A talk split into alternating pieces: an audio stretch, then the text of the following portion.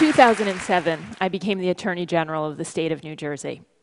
Before that, I'd been a criminal prosecutor, first in the Manhattan District Attorney's Office, and then at the United States Department of Justice. But when I became the Attorney General, two things happened that changed the way I see criminal justice. The first is that I asked what I thought were really basic questions. I wanted to understand who we were arresting, who we were charging, and who we were putting in our nation's jails and prisons. I also wanted to understand if we were making decisions in a way that made us safer. And I couldn't get this information out. It turned out that most big criminal justice agencies, like my own, didn't track the things that matter.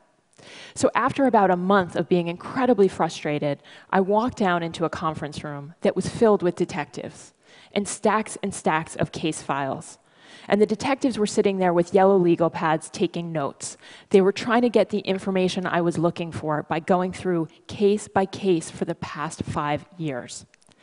And as you can imagine, when we finally got the results, they weren't good. It turned out that we were doing a lot of low level drug cases on the streets just around the corner from our office in Trenton. The second thing that happened is that I spent the day in the Camden, New Jersey Police Department. Now, at that time, Camden, New Jersey was the most dangerous city in America. I ran the Camden Police Department because of that. I spent the day in the police department, and I was taken into a room with senior police officials, all of whom were working hard and trying very hard to reduce crime in Camden. And what I saw in that room, as we talked about how to reduce crime, were a series of officers with a lot of little yellow sticky notes. And they would take a yellow sticky and they would write something on it and they would put it up on a board. And one of them said, We had a robbery two weeks ago, we have no suspects. And another said, We had a shooting in this neighborhood last week, we have no suspects. We weren't using data driven policing. We were essentially trying to fight crime with yellow post it notes. Now, both of these things made me realize fundamentally that we were failing. We didn't even know who was in our criminal justice system. We didn't have any data about the things that mattered, and we didn't share data or use analytics or tools to help us make better decisions and to reduce crime. And for the first time, I started to think about how we made decisions. When I was an assistant DA and when I was a federal prosecutor, I looked at the cases in front of me and I generally made decisions based on my instinct and my experience. When I became Attorney General, I could look at the system as a whole. And what surprised me is that I found that that was exactly how we were doing it across the entire system in police departments, in prosecutors' offices, in courts, and in jails. And what I learned very quickly is that we weren't doing a good job. So I wanted to do things differently. I wanted to introduce data and analytics and rigorous statistical analysis into our work. In short, I wanted to moneyball criminal justice. Now, Moneyball, as many of you know, is what the Oakland A's did, where they used smart data and statistics to figure out how to pick players that would help them win games. And they went from a system that was based on baseball scouts who used to go out and watch players and use their instinct and experience, the scouts' instincts and experience, to pick players, from one to use smart data and rigorous statistical analysis to figure out how to pick players that would help them win games. It worked for the Oakland A's, and it worked in the state of New Jersey. We took Camden off the top of the list as the most dangerous city in America. We reduced murders there by 41%, which actually means 37 lives were saved. And we reduced all crime in the city by 26%. We also changed the way we did criminal prosecutions. So we went from doing low level drug crimes that were outside our building to doing cases of statewide importance on things like reducing violence with the most violent offenders, prosecuting street gangs, gun and drug trafficking, and political corruption. And all of this matters greatly because public safety, to me, is the most important function of government. If we're not safe, we can't be educated, we can't be healthy, we can't do any of the other things we want to do in our lives. And we live in a country today where we face serious criminal justice problems. We have 12 million arrests every single year. The vast majority of those arrests are for low level crimes like misdemeanors, 70 to 80%. Less than 5% of all arrests are for violent crime. Yet we spend 75 billion, that's B for billion, dollars a year on state and local corrections costs. Right now, today, we have 2.3 million people in our jails and prisons. And we face unbelievable public safety challenges because we have a situation in which two thirds of the people in our jails are there waiting for trial. They haven't yet been convicted of a crime. They're just waiting for their day in court. And 67% of people come back.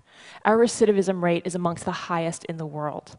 Almost 7 in 10 people who are released from prison will be rearrested in a constant cycle of crime and incarceration. So when I started my job at the Arnold Foundation, I came back to looking at a lot of these questions. And I came back to thinking about how we had used data and analytics to transform the way we did criminal justice in New Jersey. And when I look at the criminal justice system in the United States today, I feel the exact same way that I did about the state of New Jersey when I started there, which is that we absolutely have to do better. And I know that we can do better. So I decided to focus on using data and analytics to help make the most critical decision in public safety. And that decision is the determination of whether, when someone has been arrested, whether they pose a risk to public safety and should be detained, or whether they don't pose a risk to public safety and should be released. Everything that happens in criminal cases comes out of this one decision. It impacts everything. It impacts sentencing, it impacts whether someone gets drug treatment, it impacts crime and violence. And when I talk to judges around the United States, which I do all the time now, they all say the same thing, which is that we put dangerous people in jail and we let non dangerous, non violent people out. They mean it and they believe it. But when you start to look at the data, which by the way, the judges don't have, when we start to look at the data, what we find time and time again is that this isn't the case. We find low risk offenders, which makes up 50% of our entire criminal justice population. We find that they're in jail. Take Leslie Chew, who was a Texas man who stole four blankets on a cold winter night. He was arrested and he was kept in jail on $3,500 bail, an amount that he could not afford to pay. And he stayed in jail for eight months until his case came up for trial, at a cost to taxpayers of more than $9,000. And at the other end of the spectrum, we're doing an equally terrible job. The people who we find are the highest risk offenders, the people who we think have the highest likelihood of committing a new crime if they're released, we see nationally that 50% of those people are being released. The reason for this is the way we make decisions.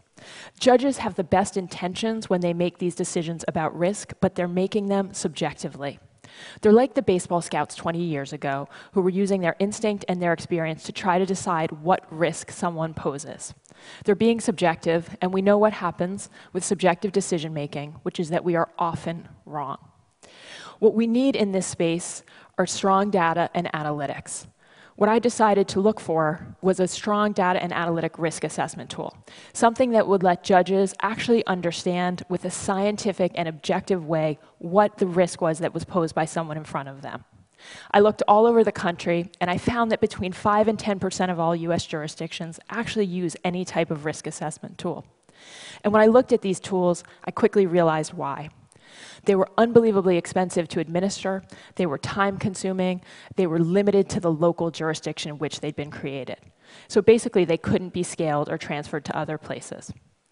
So I went out and built a phenomenal team of data scientists and researchers and statisticians to build a universal risk assessment tool so that every single judge in the United States of America can have an objective scientific measure of risk. And the tool that we've built, what we did was we collected 1.5 million cases from all around the United States, from cities, from counties, from every single state in the country, the federal districts. And with those 1.5 million cases, which is the largest data set on pretrial in the United States today, we were able to basically find that there were 900 plus risk factors that we could look at to try to figure out what mattered most. And we found that there were nine specific things that mattered all across the country and that were the most highly predictive of risk. And so we built a universal risk assessment tool. And it looks like this. As you'll see, we put some information in, but most of it is incredibly simple. It's easy to use. It focuses on things like the defendant's prior convictions, whether they've been sentenced to incarceration, whether they've engaged in violence before, whether they've even failed to come back to court. And with this tool, we can predict three things First, whether or not someone will commit a new crime if they're released. Second, for the first time, and I think this is incredibly important, we can predict whether someone will commit an act of violence if they're released. And that's the single most important thing that judges say when you talk to them. And third, we can predict whether someone will come back to court. And every single judge in the United States of America can use it because it's been created on a universal data set. What judges see if they run the risk assessment tool is this. It's a dashboard. At the top, you see the new criminal activity score, six, of course, being the highest. And then in the middle, you see elevated risk of violence. What that says is that this person is someone who has an elevated risk of violence that the judge should look twice at. And then towards the bottom, you see the failure to appear score, which again is the likelihood that someone will come back to court. Now, I want to say something really important. It's not that I think we should be eliminating the judge's instinct and experience from this process. I don't. I actually believe the problem that we see and the reason that we have these incredible system errors where we're incarcerating low level nonviolent people and we're releasing high risk, dangerous people is that we don't have an objective measure of risk.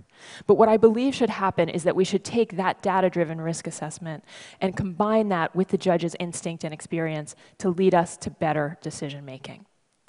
The tool went statewide in Kentucky on July 1st, and we're about to go up in a number of other US jurisdictions. Our goal, quite simply, is that every single judge in the United States will use a data driven risk tool within the next five years. We're now working on risk tools for prosecutors and for police officers as well to try to take a system that runs today in America the same way it did 50 years ago, based on instinct and experience, and make it into one that runs on data and analytics.